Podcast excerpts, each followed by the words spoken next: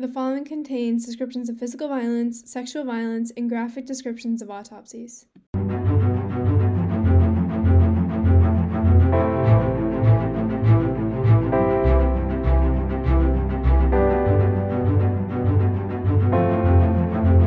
Hey listeners, welcome to a bonus episode of T G I C Podcast. I'm Izzy. And I'm Jillian. And if you're new here, that is not normal.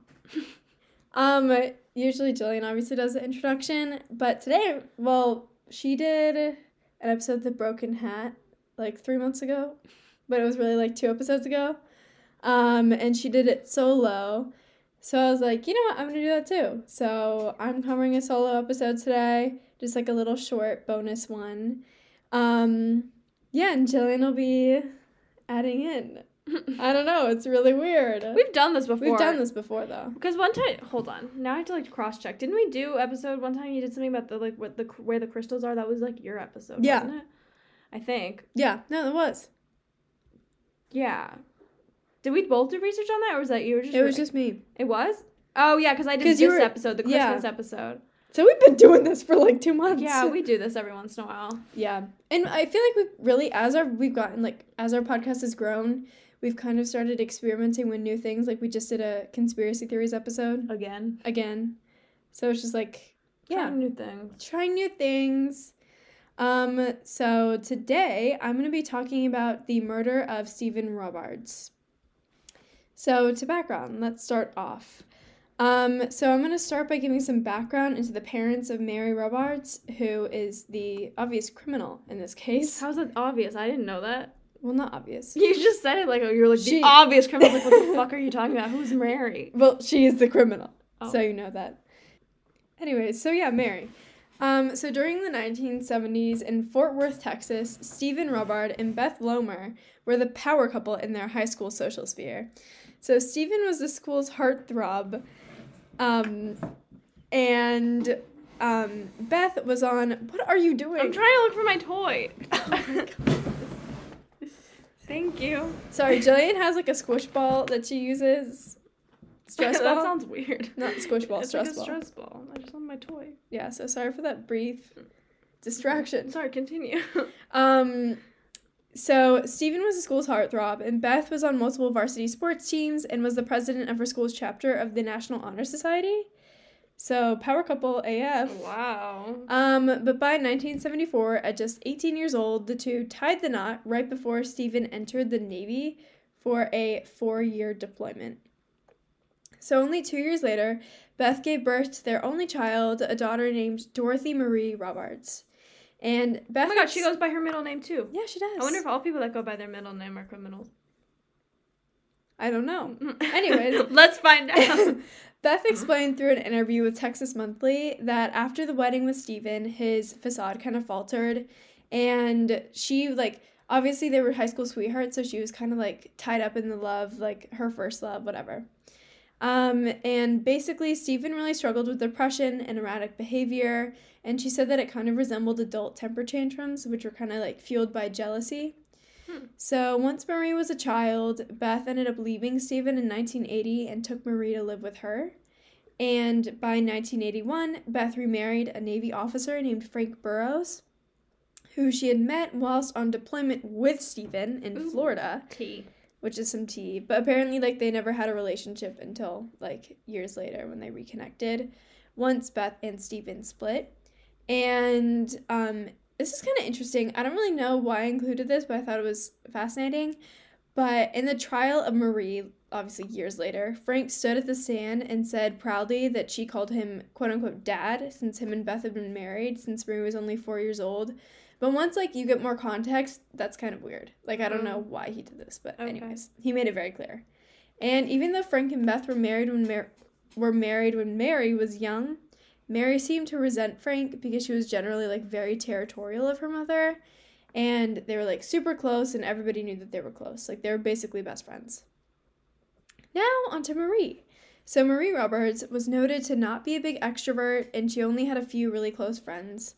And at Granbury High School, she had, like, a general reputation of being mature, focused on school, and generally staying out of trouble. And apparently she was also, like, a really beautiful girl who was never interested in dating, but was always, like, all the boys knew her, and probably girls, in her class. So it was, like, everybody knew her, knew who she was, and, like, were kind of jealous of her. Um, so she danced and played clarinet, and by all means did not seem capable of murder.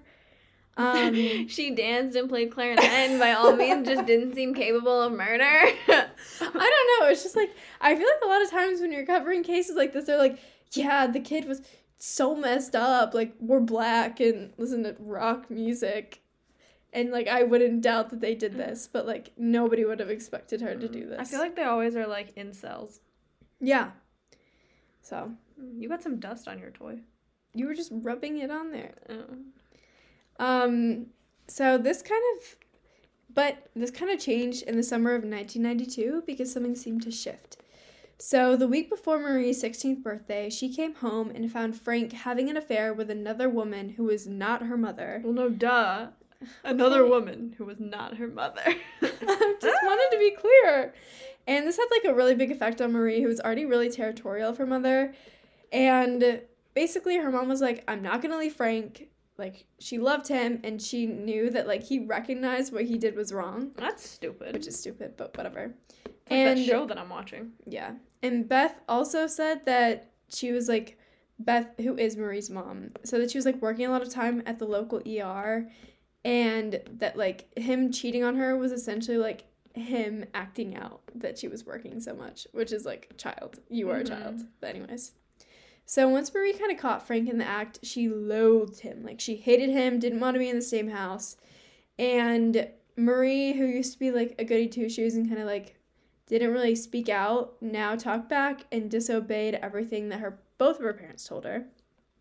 And in an interview with Texas Monthly, Beth said that, quote, she withdrew from all of us, quote, quote, before saying to Beth that she needed to move out.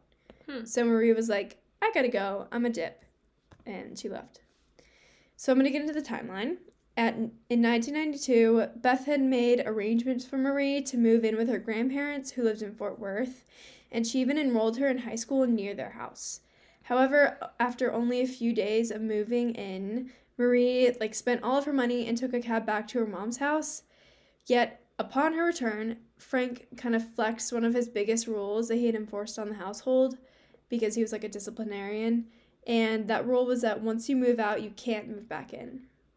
Okay. So Frank had a son in a previous marriage who used to live with them, but then ended up making the decision to move in with his, like, his biological mother, and he ended up, like, never coming back. Hmm.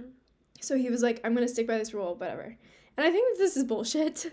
Like, the fact that, like, your child chooses to live with another parent and they can never come back to the house that they once lived in. Yeah, that's weird. I don't know. And he said that the rule was important in mending divorced families together so that children can't bounce around and, like, I don't know. But I just feel like this is really strict and... Yeah. I don't know. Also, since Marie is so young, too. So Beth said that in an interview with Texas Monthly that the scene of this was horrific. And, quote, Mary was crying for me to take her back, and Frank was shouting at me, quote, you know the rule, and you can't break it. The same thing that applied to my son should apply to her. He was making sense, I know, but I feel like he may- was making a choice between, making me choose between him and her. Hmm. And so, like, also, I keep quoting Texas Monthly because it's, like, the only news that, like, any of them would talk to. So that's where all the best, like, quotes hmm. are from. And Marie, um, not Marie, Beth chose Frank. So she chose her husband over her daughter. And she claims that this is because she imagined, like, that all this would be temporary and eventually Marie would, like, move in with her, with Steven, her father, and then Frank would eventually pull that massive stick out of his ass and be like, oh yeah, she can move back in, but, like, he never did. And... this is actually really sweet, but on the other hand, Steven was, like, overjoyed by the news that Marie was going to come live with him, and his Marie had, his Marie, his depression. Okay. Sorry. Um. Um, his depression was managed through medication a few years previous. Um, he had a steady job at U S P S, and he was in a romance with a single mom named Sandra Hudgens, who lived in the same apartment complex as him. And he had also applied for an even larger apartment in his complex to make Marie more comfortable, so instead of having one room, having two rooms. And, like, apparently once Marie had moved in with him, she was still, like, really upset and eager to move back with her mom. She sent letters to Beth and called her multiple times daily, lamenting on how much she hated her new school, how Stephen had no cooking or cleaning skills, and how she wanted to re- return home. And in comparison, Sandra, who was Stephen's girlfriend, said that he did everything to make her happy and comfortable in such a confusing time. And he wanted to, like, please her in any way possible, so he took her to the mall, to restaurants, and to movies, but, like, she still wanted to go home. Hmm. And after a few months, Marie ended up being, like, in the top of her class at her new high school, and she was making friends, and she was deemed a super, quote, bubbly gal. And her friends even said that she liked Steven and never talked back or acted rashly towards him and, like, never really said anything in this period of time. However, in February of nineteen ninety-three, that really came to a different, like, a change. So while she was in class and the teacher was distracted, she took a bottle of barium acetate oh. and poured it into a napkin, which she then put into her backpack. Oh. The barium acetate was stored in a container that read, quote, poisonous, and is often referred, or is often used as a catalyst for organic synthesis in chemistry classes, so it's used in, like, experiments. Um, and on the night of February eighteenth, she put the barium acetate into Stephen's refried beans that they were eating for dinner. Oh. Oh, my. Yeah, oh, me, oh, my. Why would she do that? Um, well... Basically, I'll get into it more, but it's just, like, what's so weird to me is that she was fine, and then all of a sudden she did this. Oh. Well, sometimes, though, they say that people get, like, fine if they have a plan for how to fix things. Yeah. So, after dinner, Stephen went to a Wednesday night church service, which he ended up leaving after less than an hour because he was having stomach pains. I mean, I have stomach pains, yeah. Yeah. So, he went home, and he started vomiting. And Marie went and got Sandra, who's his girlfriend, and told her that Stephen was not feeling well. And Marie went to Sandra's apartment to care for her kid. And meanwhile, Sandra was witnessing a horrible scene. So Stephen was in bed, and he told Sandra that, Sandra that his limbs were stiff and that he couldn't swallow anything. Sandra immediately called the paramedics, and whilst on the phone, she heard him gurgling in the other room. And when she went in, she saw that he was, like, catatonic, and his mouth was foaming. Oh, my God. And once the ambulance got there, they attempted to put an oxygen tube in his throat, but his throat was swollen shut. And Marie ended up coming back to the apartment at this point, and she was, like, in the doorway. And then Sandra came up to her and, like, held her and, like, put her face in her chest so that, like, Marie wouldn't be seeing this. But, like, basically Sandra, like, stood there and watched her father die. Well, she kind of killed him. Yeah, Marie did. She yeah. literally killed him. And at Stephen's funeral, Marie was, like, silent and, quote, dazed.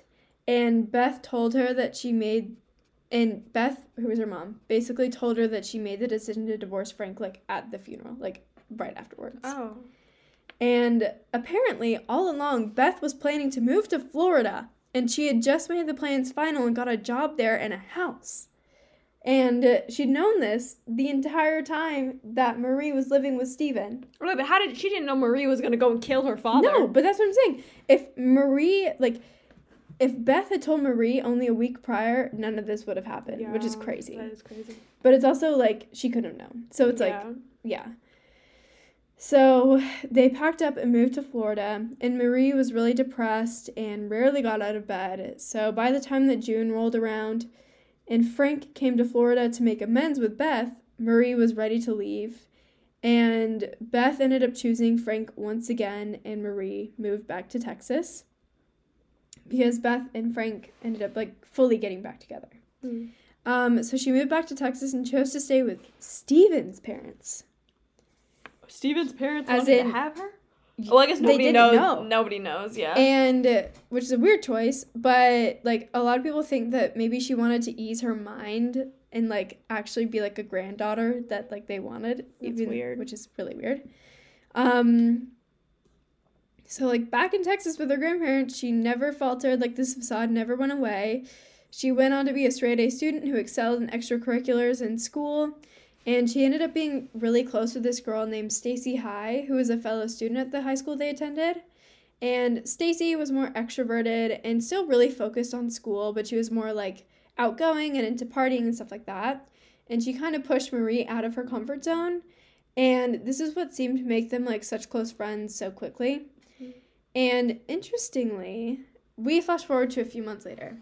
The one thing that got Marie to crack was when her and Stacy were reading Cliff Notes for Shakespeare for school. Oh. So they were at Marie's house and they were reading Hamlet at the point of Claudius's soliloquy in Act three, Scene three. So this is basically when Claudius is like, you find out that he's very flawed and like people do bad things, but they're still good people essentially. Mm. And this is when Marie told Stacy everything. Damn. And she begged Stacy not to tell anybody. But then Stacy went home and told her mother, Libby High. No, duh. Who she was really close to. Because obviously, like, your best friend tells you that you, like, she murdered her father. Like, I would tell somebody. And she went into detail. Like, she talked about the barium acetate, putting it into his food, him going out to church, like, everything. Yeah, I would have, yeah, I would have told my parents. Yeah. And, like, at first, Libby High thought that maybe she would made up, made up the story in the wake of her father's death, especially since her father's death had been deemed a heart attack. But after a period of time and calls to poison control, Libby knew that Marie was actually telling the truth. And, uh, however, Libby High never called the police because she wanted Stacy to make the call, which is, like, a lot of pressure. But I get But I get that it's, like, it's her best friend. Like, she wants her daughter to be the No, one. I would just say that, like, they're going to trust her account more than Libby's. Yeah, also that. So Stacy, like, really grappled after being the tol- told this story by Marie, and she was plagued by anxiety and nightmares in which Marie chased her. Yeah, I mean, I'd be scared, too. And, yeah, following the one-year anniversary of Steven's death, Stacy actually confided in a school guidance counselor and called the police to turn in Marie oh, at the good. school. So after the arrest of Marie, the inv- investigation, which should have been much simpler, however, due to, like, a lack of equipment, it took months for blood testing to be done.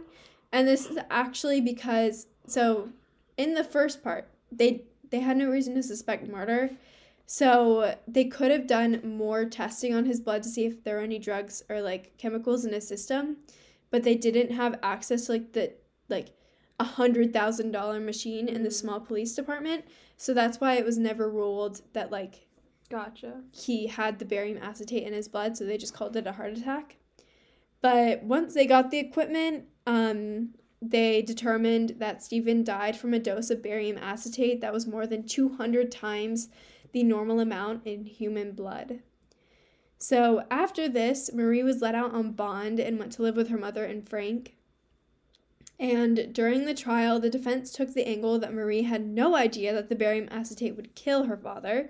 She just wanted to make him sick enough so that she could go live with her mother. That doesn't make any which sense. Which doesn't make any sense. Like, you're just going to make him, like, throw up. That's not going to make you, like, go live with your father. Like, you would have to... And then the defense... Like, not defense. The, uh... Prosecution. Prosecution took the side. They were like, well, that still wouldn't have, like... You know, it makes no sense. That makes absolutely no sense. And, like... Even no, still, she's not a stupid girl. She knows that, like, really there was not, like, what what kind of sickness was she trying to cause? Like, no, literally, just making... Like, that doesn't make sense. And the most powerful statement of the trial was from Stacy. No, duh. Yeah. And also, like, there were a few other statements from students in her school, and apparently she said to a girl one time that, like... The only way she could go live with her mother was to burn down her father's apartment. Oh. Yeah. But anyways, um, Marie was convicted of murder, and because she's, like, she was, like, nineteen at the time, they, and she committed the crime when she was sixteen, like, she was given a twenty-eight year sentence with only the possibility of parole after seven years. Is she out now? Um, no. What, what year was this? Um... This was in the nineties. Yeah, so... Oh, shit. Wait, is she out? She might be out. Wait, can you look up her up? Yeah. Um, is Mary Robards still in jail? Perfect. Released on parole in two thousand three. She's living under what? a different identity. She's living under a different identity. Oh, I hate that. I hate, I hate that I hate so that. much. I hate when people are living under different identities. That scares me. Because it's like, she murdered someone in cold blood. She murdered her father. I hate I hate the new identity thing. That's like in that case, the Sylvia Likens case, how the, like the older kids that were definitely yes, involved gave, in the torture no, all have new identities horrible. and then no. one was found out to be a teacher. No. Wasn't he a special needs teacher? Am I making that up? I don't... I think so. It was one of the girls, the oh. older girl. She was a teacher. Maybe she was a special needs teacher. I don't know. It, it, she was definitely like an elementary school teacher or something. Uh, there's there's a case where that happened, but um no, like it's just it's so messed up. Like I just like, oh my god, that's so scary. I know. I just don't like that. Like she very well could have like served you at Starbucks. Like literally, she could be anywhere. She could have been a substitute teacher we had. Like no. Like that's just crazy. That's so scary. I don't know. Well, yeah, that was my case. I feel like this would be a really interesting, like, I don't know. I, honestly, I don't know. This wouldn't be interesting. To, like, I was thinking to watching a movie or a show or something, but, like, this is so fucked up. Like, this is, like, no, I don't... not, like, an interesting... Well, I just, like, the fact that she would have gotten away with it, too, except for, like, she was stupid and, like, no, called like, her, bad, her bestie. Yeah, like, people that is not this, like, the B F F. Perfect crime. That's because like, it was, like... That's not, like, a B F F confession time. Like, you don't share that. No, Keep it's, that like, to it was clearly weighing on her. I don't know. I don't know. Well, this was a bonus episode of T G I C Podcast. Follow us on Instagram at T G I C dot podcast. Bye! Bye.